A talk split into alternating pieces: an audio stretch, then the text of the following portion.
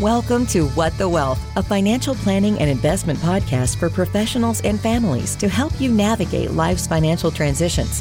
Jonathan's mission is to facilitate the ability for you to plan for and create the life you love, free from anxiety about money. And now, here's your host, certified financial planner, Jonathan Bednar. Thank you for joining me on the 76th episode of What the Wealth. I'm your host, Jonathan Bednar, certified financial planner, here today to talk about the perpetual crisis known as the debt ceiling. This is not something that is new, but we've had some questions around what is the debt ceiling? Why is it important? And, and what does it mean? And so I thought I would take this podcast as a way to kind of dissect what this debt ceiling is. So this is from bgrdc.com, the BGR group.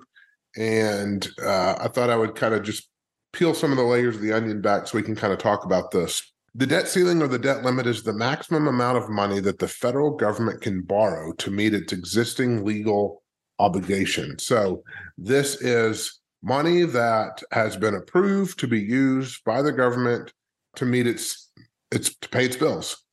Uh, in 1917, the debt ceiling was created by the Congress via the Second Liberty Bond Act. Prior to the creation of the debt ceiling, there were some limitations on the amount of the debt that the government could issue. All except for about a year during 1835 to 1836, the United States has continuously had fluctuating public debt. The national debt has been increased under every presidential administration since Herbert Hoover the United States has raised its debt ceiling at least 90 times in the 20th century. So, important to know that this is not a recent phenomenon of raising the debt ceiling. Now, obviously, the amount of debt that we have as a country, you know, $30 trillion, is a ton of money.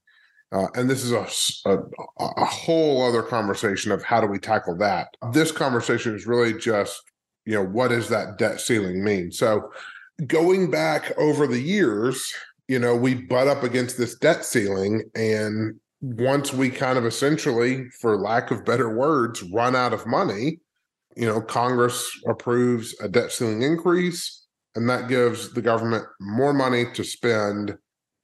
But it's not new money to spend it's money to spend prior obligations already already agreements and bills and and uh, things we're paying for that's already in existence that still have to be paid for based on well they're, they're the obligations that have already in stone they're already set.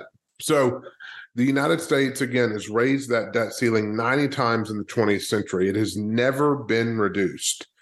Since 1962 until 2011 the debt ceiling was raised 74 times uh, including 18 times under President Ronald Reagan, eight times under President Bill Clinton, seven times under President George W. Bush, five times under President Barack Obama. And then from 2001, Congress has raised the debt ceiling 14 uh, additional times from 2001 to 2016. The debt ceiling was raised roughly $5.4 billion under President George W. Bush's tenure and was raised roughly six and a half billion during President Barack Obama's tenure. Just in the COVID era, where we saw the emergency uh, use of funds to help get past COVID, we saw the debt ceiling go up by six or seven billion dollars there. So there have been lots of times where the debt ceiling has been raised Again, these are to fund prior obligations that are already on the books and to keep those bills paid in order to avoid a default. Where we currently sit is the Bipartisan Budget Act of 2019 suspended the debt ceiling until July 31st, 2021. Uh, and that debt ceiling uh, debt limit was raised to 22 trillion when Congress passed that bill. Since the lapse, the debt ceiling limit has thus been reset to its previous ceiling, plus the amount it borrowed since the ceiling was suspended, which again was another six and a half trillion as of June 30th, 2021. And so on August 1st, the debt August 1st, 2021, the debt ceiling sat around 28 and a half trillion dollars. That is a lot of money. The current debt ceiling limit is 31.4 trillion. So the amount that is set by law and has been increased or suspended over the years to allow for additional borrowing needed to finance obviously the government operations and obligations like we discussed but that that gets us to you know essentially 31 trillion dollars that you know we have butted up against so obviously it's very easy to tell we spend way more money than we take in and that's why you continue to see the debt ceiling increase over time which is why we need to do some sort of reform. Again, that's on another conversation. So, what does all this mean? Some quick facts on this U.S. debt ceiling. Let's call you know U.S. debt ceiling quick facts. The debt ceiling is the total amount of money the United States government is authorized to borrow to pay for programs like Social Security and Medicare benefits, military salaries, tax credits, interest on debt, that sort of stuff. It is the amount of money we need to do to pay our bills.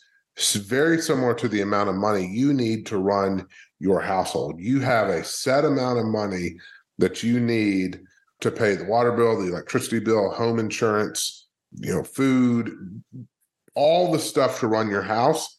That is what the debt ceiling is for the United States government raising the debt ceiling does not increase spending. So this is uh, somewhat of a misconception, but they do kind of go hand in hand because once Congress knows they can just raise the debt ceiling, then they know that they can continue to spend whatever they want. But raising the debt ceiling does not technically increase spending. It provides Treasury with the authority to make payments on obligations that have already been incurred.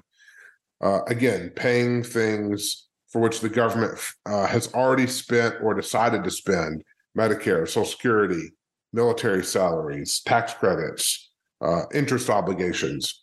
Now, again, if Congress knows that they can just raise the debt ceiling, print more money, and then continue to spend, raising the debt ceiling may not directly increase spending, but it definitely has a uh, an impact on future spending. The debt ceiling has been raised many times. We've already kind of touched on that, but since 1940, Congress has agreed agreed to raise the debt ceiling dozens and dozens and dozens of times. So, you know, the raising of the debt ceiling is not something that is uncommon. It is done pretty frequently, every year, every other year, every you know several years. So it is it is very common to see this debt ceiling increase. Now, here's why it's starting to be more of a headline news this year. Now, every every year that there's a debt ceiling debate or or uh, you know we're bump up against that debt ceiling, there's always questions around. You know, are they going to raise it? What if they do? What if they don't? What's going to happen?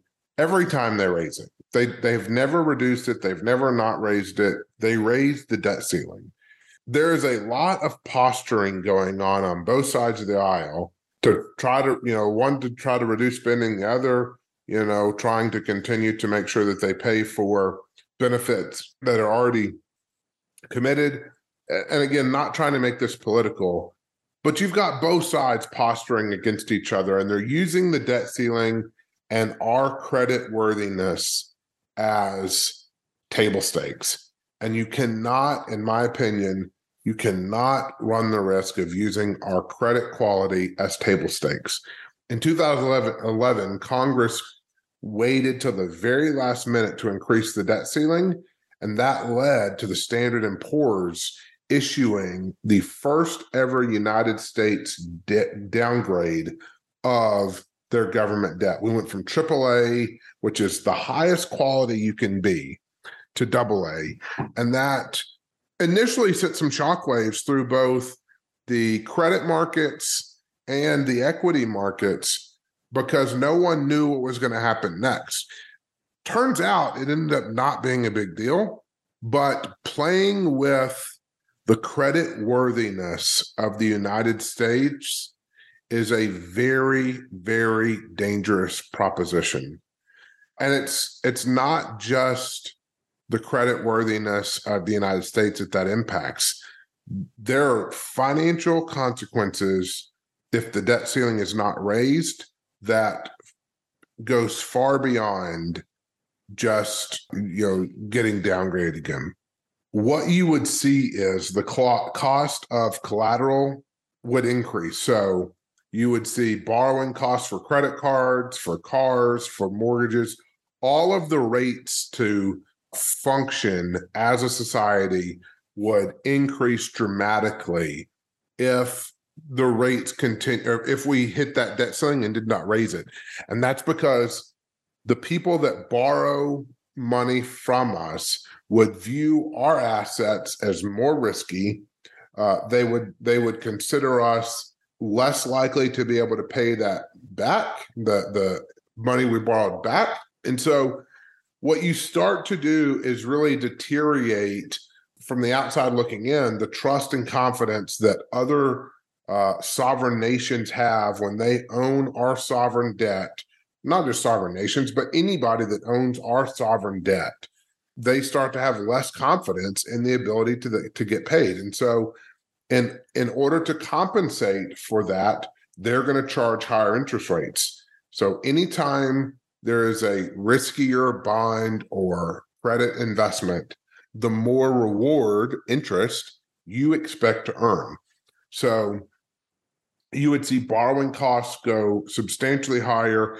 You would see equity markets, real estate markets all take a pretty big, you know, lick on the chin over over not meeting or not raising this debt ceiling limit and that's part of again part of what we saw in 2011 and what led to ultimately a downgrade. Right now we have we're up against the the debt ceiling and there hasn't been an increase to that debt ceiling. And we are again we're posturing over what to do what not to do. Ultimately what's being done right now is they're pulling some levers and twisting some knobs uh, to keep us going as long as possible but if we get to June or July and don't raise the debt ceiling, you know, we as a as an economy can face some pretty serious consequences. Now, that sounds really dire and really bad and and you know like you know we're we're ticking out of time. Like we're we're in the 11th hour. And while we might be in the 11th hour, this is not something that's uncommon it is my personal belief that we will resolve the debt issue, we'll raise the debt ceiling, we will continue to fund the government for another one or two or three years before we face this issue all over again. Again, I don't know how we fix the spending problem and we lower our our debt. Um, at some point, we have to do something. I don't think that you can just get more and more and more debt. You and I obviously can't get more and more and more and more debt without there being consequences at some po- some point. But right now, Congress and the federal government, that's how they act. We can just print more money. At, but at some point, these this has to come to the rooster has to come home to roost, and this has got to be addressed. Most likely, it's going to be in the form of raising taxes. So, a lot of what we're doing as advisors at Paradigm Wealth Partners is having conversations around tax planning and how we can try to navigate, you know, the the decisions we make and at least look through a tax lens. We don't give tax advice, we don't file tax returns, but we can at least try to look at the decisions we make through a tax lens and see how that's going to impact you know longer term decisions. Again i am a big proponent of uh, not proponent poor poor choice of word there but i'm a big uh, believer that at some point they're gonna they're gonna raise taxes substantially uh, in order to pay for this. Uh, and and i think if you were any business owner you're any household I mean, you realize that's what's got to happen. You either got to go make more money or you got to cut spending or you got to do both. Uh, and we're really at that point where we really need to do both. So, anyway, you know, I did want to address the debt ceiling. We've got several questions about that. Ultimately, I think this is a bigger deal. I, the debt ceiling is a bigger deal than it should be. They will raise the debt ceiling because I don't think Congress will jockey and posture, you know, and and actually put us into default because it'd be catastrophic, and they don't want that. The total amount of debt is a very big deal, um, but again, that's another conversation. How do we address that? So, ultimately, what I want to say is, you cannot make financial planning and investment decisions on things that you cannot control. And and it's not to say that the debt ceiling is not important. It is very important, but you cannot control what happens with the debt ceiling specifically.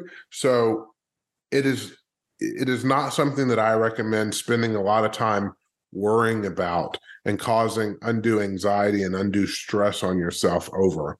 I, I I'm can't make guarantees here, but I feel pretty strongly that at some point over the next couple of months we'll get something resolved here and then this issue will be in the past. So uh, I did want to take some time to address that.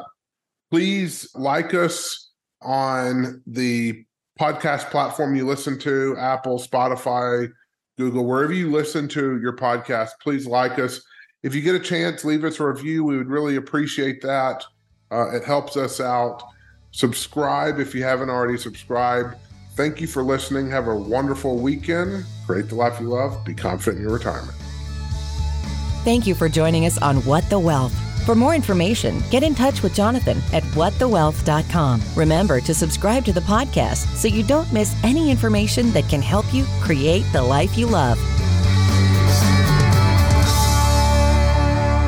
Information in this podcast is educational and general in nature and does not take into consideration the listener's personal circumstances. Therefore, it is not intended to be a substitute for specific individualized financial, legal, or tax advice. To determine which strategies or investments may be suitable for you, consult the appropriate qualified professional prior to making a final decision. Securities offered through LPL Financial, member FINRA SIPC. Investment advice offered through Paradigm Wealth Partners, a registered investment advisor and separate entity from LPL Financial.